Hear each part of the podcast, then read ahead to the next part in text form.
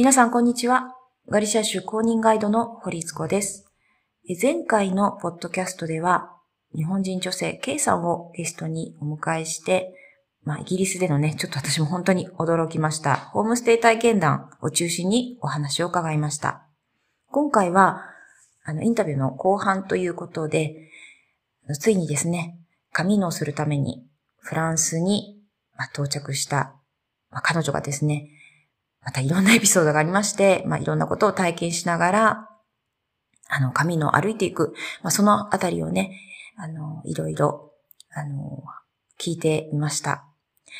実はですね、私、あの、一つ、ちょっと、触れてはいけないというか、そうですね、気がつかないうちに、こう、地雷を踏むような質問を一つしてしまったんですが、まあ、それにもかかわらず、すごくオープンに Kei さんがね、お話をしてくれましたので、あの、皆さんもね、よかったら最後まで、あの、インタビューの方、お楽しみください。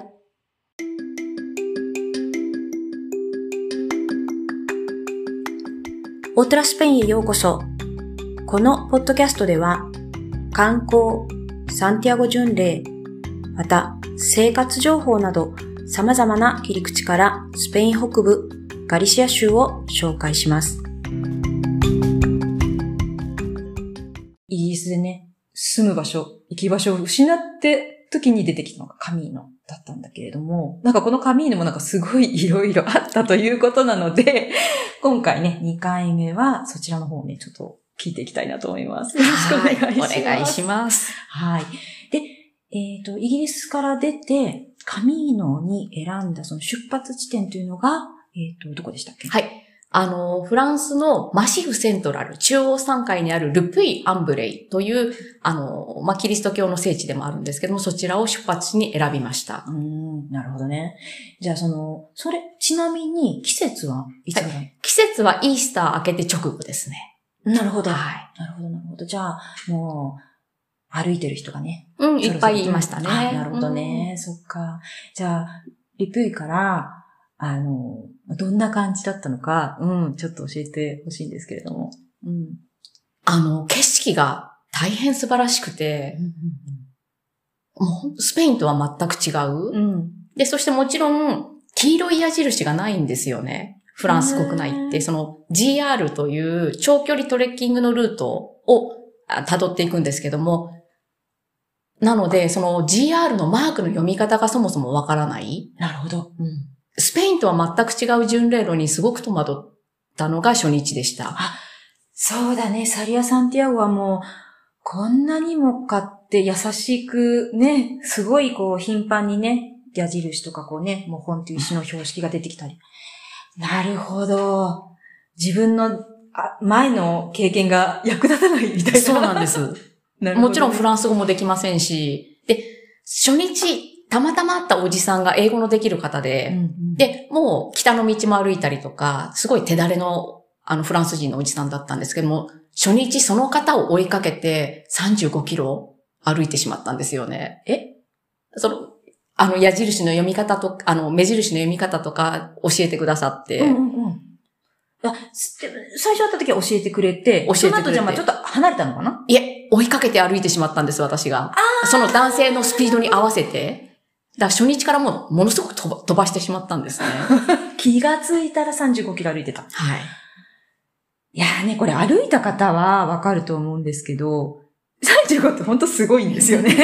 で、しかもその、ちょっと結構山がちな地形なので、うーん。やっぱスペインとはちょっとわけが違いましたね。ああ、なるほどね。私の本当に前の経験が全然、はい、役立ってないみたいな、ね。全然役立ってないですね。そっか、じゃあすごい初日を切ったんだね、はい、まずはね。で、そのおじさんと同じ宿屋に入らせてもらって、うん、明日の朝も一緒に歩いてくれるよねって言ったんです。うん、なのに次の朝置いていかれました。え？約束の時間に玄関の前で待ってたのに、うん、おじさんは来ず、人に聞いたら、あ、あの人ならもう先に出てったよ。え？ああ、そう。ああ、私また一人になっちゃったな。どうしよう。今日歩けるかなって。あ、そう。前にひゃっキロ、スペインをひゃっキロしか歩いてない人が今回せんごひゃくキロ、うんうんうん、まあなかなかちょっとね、あの、かなり大胆な無鉄砲と言いますか、うん、ことをしたのは自分でも分かっているんだけども、うん、まあ、反省する瞬間でもありましたね。ああ、そうね。で、まあ、本当にいろんなね、ルートを歩いてる人だから、まあ、もともと自分でね、一人で歩きたいのもあったかもしれないね。そうなんです。その方も奥様を亡くされて、やはりまあ、いろいろ思うところがあって歩いてらっしゃるということだったので、そうだと思います。ああ、なるほどね。でも、そういうところやっぱり外国人ってすごいね、うん、もう、いくら女の子に言われたって、俺は行くって感じなんだね。そうですね。はい、そっか。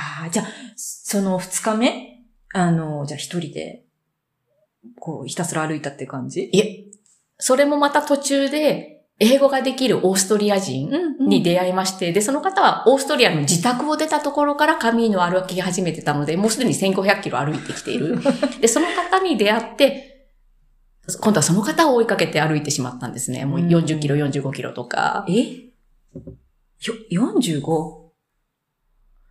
よんじゅうごってでもあんま聞いたことないよ。あの、私も、あの、そんな歩くことになるとはとても思ってなかったですね。なんか学生でさ、ちょっと歩いちゃってよんじゅっキロってのは聞いたことあるんだけど、よんじゅうご？ すごいね。でもそのぐらい英語ができる人と離れたくなかった。フランスだしね。そうなんです。もう、英語話した途端にお前あっち行けみたいな感じでこう、あ、身ぶ、あの、ちょっとジェスチャーされてしまったりとか。やっぱりそうなんだね。やはり田舎ですからね、英語が通じなかった。はいはいはい。もうそれがすごく恐怖で。へー。もう、うわー。で、彼がといると英語に訳してくれて、うんうん、まあ、いろいろ助けてくれるので、まあ、ね、依存と言いますか、うんうん、最終的にはちょっと私も甘えてしまっていた。うん、でももうその時はもう、これ、この人がいなきゃちょっと私どうしようもないみたいなのがあったんだろうね。そうですね。自分の弱さでもあったと思います。いやいやいや。でもね、本当にあの、私も今回ね、初めてサンティアゴでね、ケイさんとあの直接会ったんですけどね、細くてよんじゅっキロ、さんじゅっキロ以上歩く感じになって、見えないのでね、本当に、今聞きながらすごいびっくりあの、火事場のバカ時間ですか出た、出たのか。そっか。で、じゃあ、その日は、オーストリア人の男性と一緒に歩いて。なので、かその彼とは結局にしゅうかんじゃく一緒にいましたね。その彼は別にほあの置いて、置いてけ、置いてかなかったんですよ。ああ、よかった、ね。やっぱり、ね、あの、あの、本人曰く、まあ、黒髪、茶色の目。うん。まあ、君が可愛いみたいなことは多少言われました、ね。あら、あら、ちょっと声が芽生えてたな。でも残念ながら、オーストリアに奥さんもお子さんもいらっしゃいます。あ、なるほど、なるほど。そういうことだったんだね。おいこらっていう、ね。でも誘われたの誘われたっていうか、そういうちょっと、あ、あ、あ、あまさか、ちょっと予定外だった。聞いちゃった。うん。うん、あ、ちょっと私の弱さもありますね。あ、もうここはもう大人の、大人の、あのテーマということで。私はじゃあそれちょっと突っ込みませんが。いや、もうそういう、あ、そういうことがありつつ、まあにしゅうかんぐらい。歩いて。でも結局その最後も私が や, やはりその歩きすぎて足をダメにしたんですね。そうです。で、それで置いていかれたんです、最後。ああ、ああ、ああ。でも、なんか、なんかあった時に置いていくってやっぱそこがやっぱりその人のあれが見えたね。そうですね。かわいいとか言いながら。はい、そうですね。あの、いい勉強になりました。すごいな。でも行く先々、その後フランス人の道で彼は、あの、こう宿にあるノート、うん、巡礼者のノートに言葉を書くんですけど、まあ私に対する後悔があったらしいんです。見かけた人が後で教えてくれたんですけど、うん、あのレオポルトってやつ、ケイコ、名前書いてたよって。あ、じゃあ置き去りにしたことを後悔してたっていう。でもセブレイロ峠でもその書き込みしてたらしくて、ずっとどんだけ引きずってるんだよ。本当だね。ルピュイからセブレイロまでこんなに距離あるのに。うんうんうん。うん、なんかその、ケイさんの紙のすごいいっぱいいっぱいあるんだ。エピソード、エピソード、ね、溢れてます。とてもじゃないけど、今回全部は言えないよね。そっか、じゃあ、とりあえずにしゅうかん、まあ彼は心残りだったとしても置いてってしまい、はい、足をダメに。はい。もう本当に歩けなくなってしまって、うん、周りからはもう折れてるんじゃないの？疲労骨折してるよって、うん、もう車椅子乗って国に帰りなって言われるレベルでした。あ、そうなんだ。それ、ど、だいたいどのあたり？それが、え、カオールといって、うん、あの、本当フランスの真ん中ぐらいですね。ルプイの道の、まあ、半分より若干前半気味のところでもうギブアップしましたね。だって、ペースが。早すぎました。はい。尋常じゃないもん。まあ、しょうがないっちゃしょうがない。あの、今区までのにひゃくキロをいっしゅうかんちょ、いっしゅうかんぐらいで歩いてしまいましたね。にひゃくキロいっしゅうかん。うん。にひゃくキロいっしゅうかんぐらい。うわ、そうで、それもほん、ね。歩き、あの、本当に、その、ザックしょいながら。そうですね。で、そのフランスの中央山階って一番厳しいところを、そのペースで歩いたのはさすがに無理がありましたね。やってしまったんですね。やってしまいました、ね。そっか。じゃあ、その、でもまあね、もう後悔してもしょうがないけど、はい、大事なのはその足だよね。足はじゃあ ど, どうしたの結局。はい。あのー、もう公共交通を使って、サンジャンピエドポーに移動して、うんうん、そこで静養することを決めて、うん、でも、歩かないときっと良くならないと思って、毎日リハビリと称して、サンジャンピエドポーの街をこうびっこ引きながら歩いてたんです。はい。そしたらある日、ちょっとあんたって後ろから呼び止められて、うんうん、振り返ったら一人のマダムがいて、うんうん、で、そのマダムはサンジャンピエドポーで、あの、プライベートのアルベルゲを経営してらっしゃる方で、うん、私の宿にいらっしゃいって言われて、連れてってもらったんです。うんうん、で、着くなり、私を椅子に座らせて、たらいに水を張って、足を冷やして、マッサージをしてくれたんです。で、あんた、私の宿に泊まりなさい。あんたの足直してあげるからって。うわー、すごいね。はい、すごい出会いで。で、その後私は荷物をまとめておばさんの宿屋に移動して。あ、ちなみにおばさんの宿屋に戻るまで、あ、行くまで？あの、ペンションに泊まってました。あ、ペンション、普通の、うん。で、そしたらおばさんは、あの、二段、あの、一部屋私に当てがってくれて、で、お手洗いに近い部屋、もう私ができるだけ歩かなくて済むように。で、忙しい仕事の合間を縫って、朝と晩とにかいマッサージをしてくれました。いやー、素敵と、素敵っていうのかななんか、私としてもね、見ず知らずのフランス人のね、方が、ちょっとあんたって、助けてくれたのが本当にもう驚きで、もう最初マッサージされてる時も泣いてしまった。ああねー。もう、助けてくれる人がいるって、もう本当に、ちょっと私も泣くかも、その状況は。はい。うん、そうだよね。ありがたいですね。ねえ、そっか。で、仕事しながらも、ケイさんのことは絶対忘れてなかったってことだよね。そうなんです。じゃあ、それで、結局どのぐらいそこには。で、さん、そのおばさんの宿屋には、えー、いっしゅうかんいさせてもらいました。で、もちろんいっしゅうかんぶんのお代を最後払おうとしたら、いらないわって、おっしゃって、うん、もうそれも、そうだよね。おばさんそんなこと言わないでもらってって、支払いましたけども、その気持ちが本当にもう心に、そうだよね。もう染み、染みて染みて、人のありがたさ。本当だね。うん、イギリスに着いてから初めてこうね、そうですね。触れたって言ってもね、ねあの、言い過ぎじゃないよね。そうですね。うん、ねえ、そっか。じゃあまあ、一週間いました。で、足も治った。治りました。すごいね、おばちゃん。復活しました。有言実行だね、本当にね。その本当、あれだけもう歩けないんじゃないかって、うん、もう自分でももう思ってたぐらいの足が治ってしまった、一週間で。すごいね。これは奇跡かなって思いますね。で、じゃあそこでケイさんどう思ったの？はい。それで、あのー、とりあえずサンティアゴに行くからって、おばさんに宣言をしまして、で、無事にサンティアゴまでフランス人の道はっぴゃくキロ歩き通すことができました。うん、素晴らしい、すごい。おばちゃん様々ですね。で、その頃にはもう、次、フランスのワーキングホリデービザを取って、おばさんの宿屋で恩返しがしたいって、心に決めてましたね。うん、そうだね。なるほど、なるほど。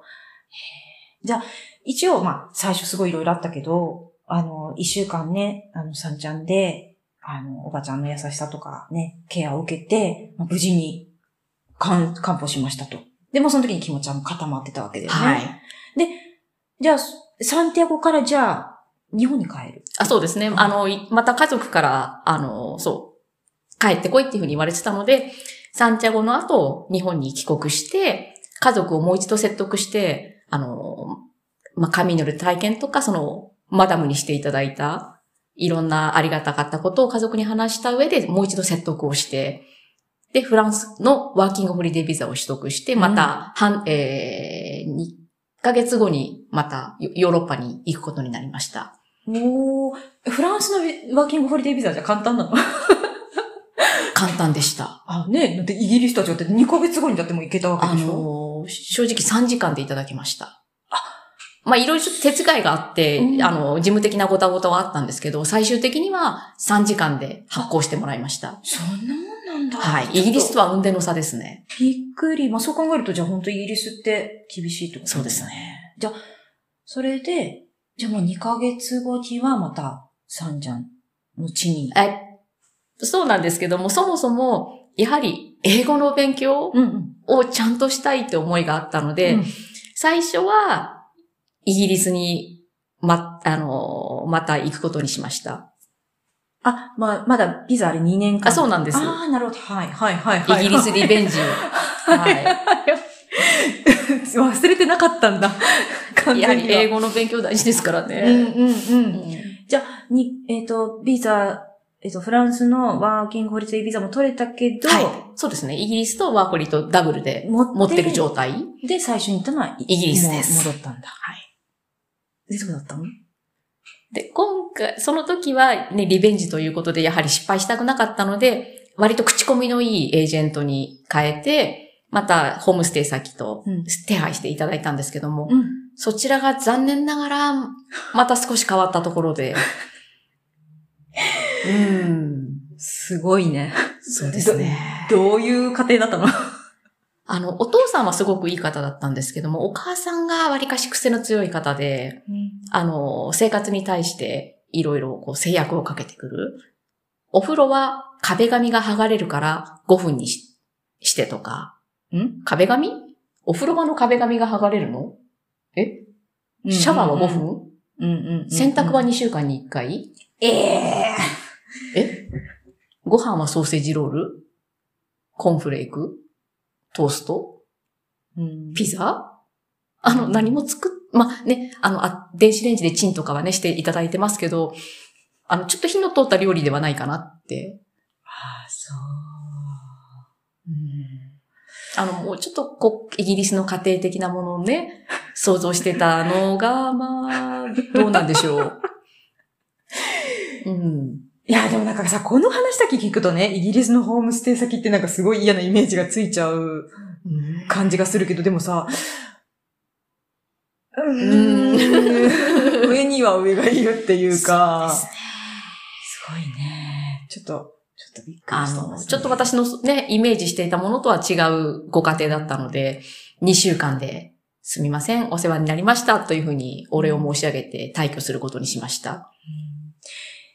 でも、前回ね、あの、やっぱマックで、語学学校に伝える側にこう、家のうちにね、日本にいる人に愚痴ってたって言うけど、じゃあ今回はね、一応伝えたのかな、語学学校の。はい、あの、語学学校には伝えて、語学学校からエージェントの方にも一応一言。ああ、よかった。一応、まあ、退去理由も伝えなきゃいけなかったので、うんうんうん、申し上げましたね。うん、本当だよね。あの、これって本当縁だからね、しょうがないんだけど、もしね、これから留学しようという人がこれを聞いてたら、あのね、抱え込まずに、絶対ね、そこの人に、語学学校の人にちゃんと言いましょうね。大体ちゃんとしてるところはね、あの、対応してくれるので。そうなんですね。うん。そうだよ。私もそれをあの時聞きたかったです。うん、そうなのね。私も本当に自分がやっていて忘れられないのは、全部メモってんだよね、こと細かに。ああ、された、こうされたって。でそれを見たときもほんとゾッとしましたね。それをノート取ってる時間があったら言ってくれたらすぐ書いてたのにとか、そう、その方とはね、たまたまね、会わなくて時間が、探してたけどね、全然会えなかったの。あらあら。学校内でね。はい。やっと捕まえたと思って聞いたらやっぱり出てきて、で、まあ、現地のスタッフともさんにんで話したらね、もうノートに全部書き込んでたの。びっくりしちゃった。もう、冷や汗が、もう、はーって出てきて。でもまあ、でも本当もう、その方の前で、もう現地のスタッフの人もね、勝手に電話して、はい、うまく取り持ってね、お互い変なようにならないように、で、新しい、ちゃんともうその日のうちに、新しい家族見つけて、うん、すぐ対応してくれる。そうなんですね。すべてのエージェントがそうであってほしいですね。まあ、まあね、もう私も自分の知ってるとこしか言えないけど、でも、うん、うん、なんか、ちょっと私は、うん、心がちょっと痛くなりました、聞いてて。とはいえね、まあやはり神野での経験はね、良かったので、まあ、うんうん、まあ、い、まあ、いろんな経験もまあ、うん、そうだね、乗り越えて。じゃあにしゅうかん終わって、うん、で、本当はもうちょっといる予定だった。あ、で、にしゅうかん終わって、今回は多少こちらもあのメンタルもだいぶ強くなってますので、シェアハウスを見つけて、シェアハウスに入ることができました。で、まあシェアハウスで何ヶ月かじゃいた後に、で、その後、やはりあの、以前から友達だった日本人の方で、また家なき子になる危機があって、また私言ったんですよ。私、このシェアハウス出るからあなたこの後このうち入りなって。で、私はまた、あの、い、居場所をなくしてカミーノに旅立つことになりました。私、いい人だなって、ちょっと思っちゃう、まあ、お人よし。うーんうん、でも、居場所がなくなった時の、その、他の場所がね、あったっていうのもある意味良かったよね。そうですね。神野っていう場所がね。よかったね。うん。で、それで、あのー、まあ、どっちにしろね、ワーホリビザも持ってたわけだから、はい、まあ、おばちゃんのとこ行けばいいや、みたいな。そうなんです。そうなんです。最後はもうおばさんのところに。で、もちろん、あのー、ヨーロッパに行く前に、あの、おばさんに、あの、そういう、その旨はメールで伝えていたんですが、返信が返ってこなかったんですね。なので、ダメかなって、うんうんうん、ちょっと諦めてた部分もあったんです。うんうんまあ、なのでもう行ったとこ勝負だなっていうところで見切り発車でカミーノに行きました。どうだったのおばちゃんは。あ、あのー、またルプイの道から歩いてる途中で、あの、返信をくれて、うんうん、働いていいわよって言ってくれました。無事に。じゃあまたリプイ、リプイからまたあの道を歩いたんだ。そう。で、前回その歩いた時、足を悪くした時とか、あとバックパックを紛失したんですね。で、その時に、あの、フランスの警察の方に助けていただいたりとか、足を悪くした時にいろんな方にお世話になったので、日本からお土産の品物を持って、お礼を言いながら、あその場所をもう一度訪ねて、お礼をしながら歩いたんです。ああ、素敵素敵。そして最終的にサンジャンピエドポに着いて、おばさんの宿屋でっていう流れですね。えー、あ、そうだったんだ。おばちゃんのところでは、おばちゃんとか言ってますけど、何ヶ月ぐらい、ね、はい。で、残念ながら、その、もう、おばちゃんの返信が来るのがちょっと遅かったので、うん、私としては北の道、今度は北の道を歩く計画をしてたので、北の道を歩いてサンチャゴに着いたら、ここにまた戻ってきて、働かせてねっていうふうに伝え直して、うんうん、そのようにしました。あなるほどね。もうちょっと早く返信欲しかったなって。そっか。で、でもじゃあどのぐらいの期間実際には働いたのかな？えー、よんかげつ弱ですね。あ、それでもよんかげつ弱。うん、うんなるほどね。面白いな。あの、でもね、歩く側の巡礼者としてと、巡、巡礼宿で巡礼者を迎える立場の、うんあの、仕事ができたっていうのは、ものすごく貴重な経験になりました。うん。どんな風に思いました？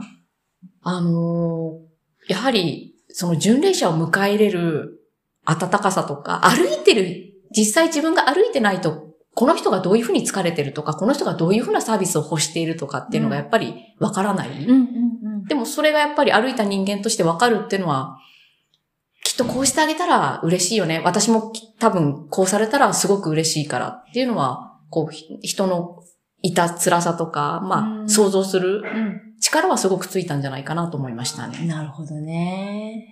へー。そっかそっか。まあだから本当にあの、ね、毎年ホスピタレールになるために戻ってくる人ってね、本当にいるけれども、そういう人たちってね、もう、そういうのが分かった上でやってくれてからやっぱり違うんだよね。うん、そうですね。ちょっとね。だからこそ本当私たちとしてもありがたいというか、明日も、また明日も歩ける元気をもらえる。うん、うん、うん。なるほどね。そっか、それではね、ちょっと、あ、結構お時間にもなってきたので、ね、本当はもっとね、ケイさんにいろいろ聞きたいんだけれども。続きはまたね。またね、別の機会に、ね、楽しみにしています。あ、でも最後に一個だけ。うんと、今回ね、コロナ、で、やっぱり日本の人は特にね、さんねんぐらいやっぱりヨーロッパに来れない人が多くて、結局、K さんもさんねんぶりだよね。そうですね。今回、はい、歩いたわけなんだけど、なんかコロナ前とコロナ禍っていうのかな、コロナ後っていうのかな、なんかちょっと自分の中で歩いてて違う感じだとか、なんかありました？あの、単純にさんねんが経過したというところで、まあね、ね、年も取りますし、あの、やはり行きたくても行けない期間があるっていうのはすごく、あの、それも世界中の人が行けなかったっていうのは、まあ不思議な時間だったなというふうに思うんです。うん、で、以前までの私だったらもういちにちに何十キロ歩いて、今日はここまで行って何日でここまで行くっていうふうに、もうとにかく前に進むことしか考えてなかった。でも今回こうして行きたくても行けないってなって、さんねんぶりにこちらにようやく来られた時に、もうここにいるだけで嬉しいし、うん、もう急いで歩くことじゃなくて、どれだけやはりこの景色とか人との出会いだったりとか、うん、ちょっと足を止めてちゃんとご挨拶してお話しするとか、そういうことにやはり喜びを感じるようになりましたね。もう前はね、うん、こう、もうとにかく行かなきゃいけないの、ごめんね。で、スタスタスタスタ歩いてた。そうなんだ。それが足を止めて、あ、今この景色、この日の光の感じすごく綺麗だなとか、うん、ちょっと後ろを振り返って、うん、今来た街を最後眺めて手を振ったりとか、うん、そういう余裕が生まれたような気がします。うん、へー、面白いね。でもじゃあ前のKさんっていうのは、もう後ろなんか振り返らなかったんだ。そうですね。人に声かけられても、じゃあねって、ああ、そうだね、ごめんって、時間ないからもう行くって、はあ、そういう人が、ちょっと立ち止まるっていうことをするっていうのはやっぱすごい違いだよね。違いですね。正直私にとってはその、歩かないと死んじゃうぐらいの勢い、ある意味脅迫観念なんですけども、もうそのぐらいの勢いで歩いてきたので、もう止まるという方がどれだけ怖か、怖いというか、うん。うん、なるほど。うんね。まあね、あの、これからね、歩く人、またもう歩いたことある人もね、聞かれてるかなと思うんですけれども、なんかこう、じゃああなたがね、今度また道に立った時にどう思うかっていうのはね、人それぞれね、思うところがあるしね、なんかそれをまた一瞬一瞬楽しんでほしいなって、うん、そうですね、思います。うん、はい。じゃあね、今日は本当ににかいにわたって、Keiさん、あの、ありがとうございました。こちらこそありがとうございました。私も楽しかったです。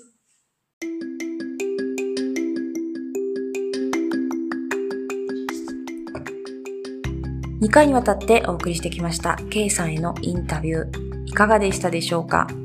ホームステイから、またフランス、スペインでのカミーノの体験談と、本当にね、豊富なエピソードを語っていただきまして、本当 K さんにはね、ここで改めてあの本当に感謝の気持ちをね、伝えたいと思いますし、あのにかい続けてね、インタビュー、あの最後まで聞いてくださった皆さんにも本当にありがとうございます。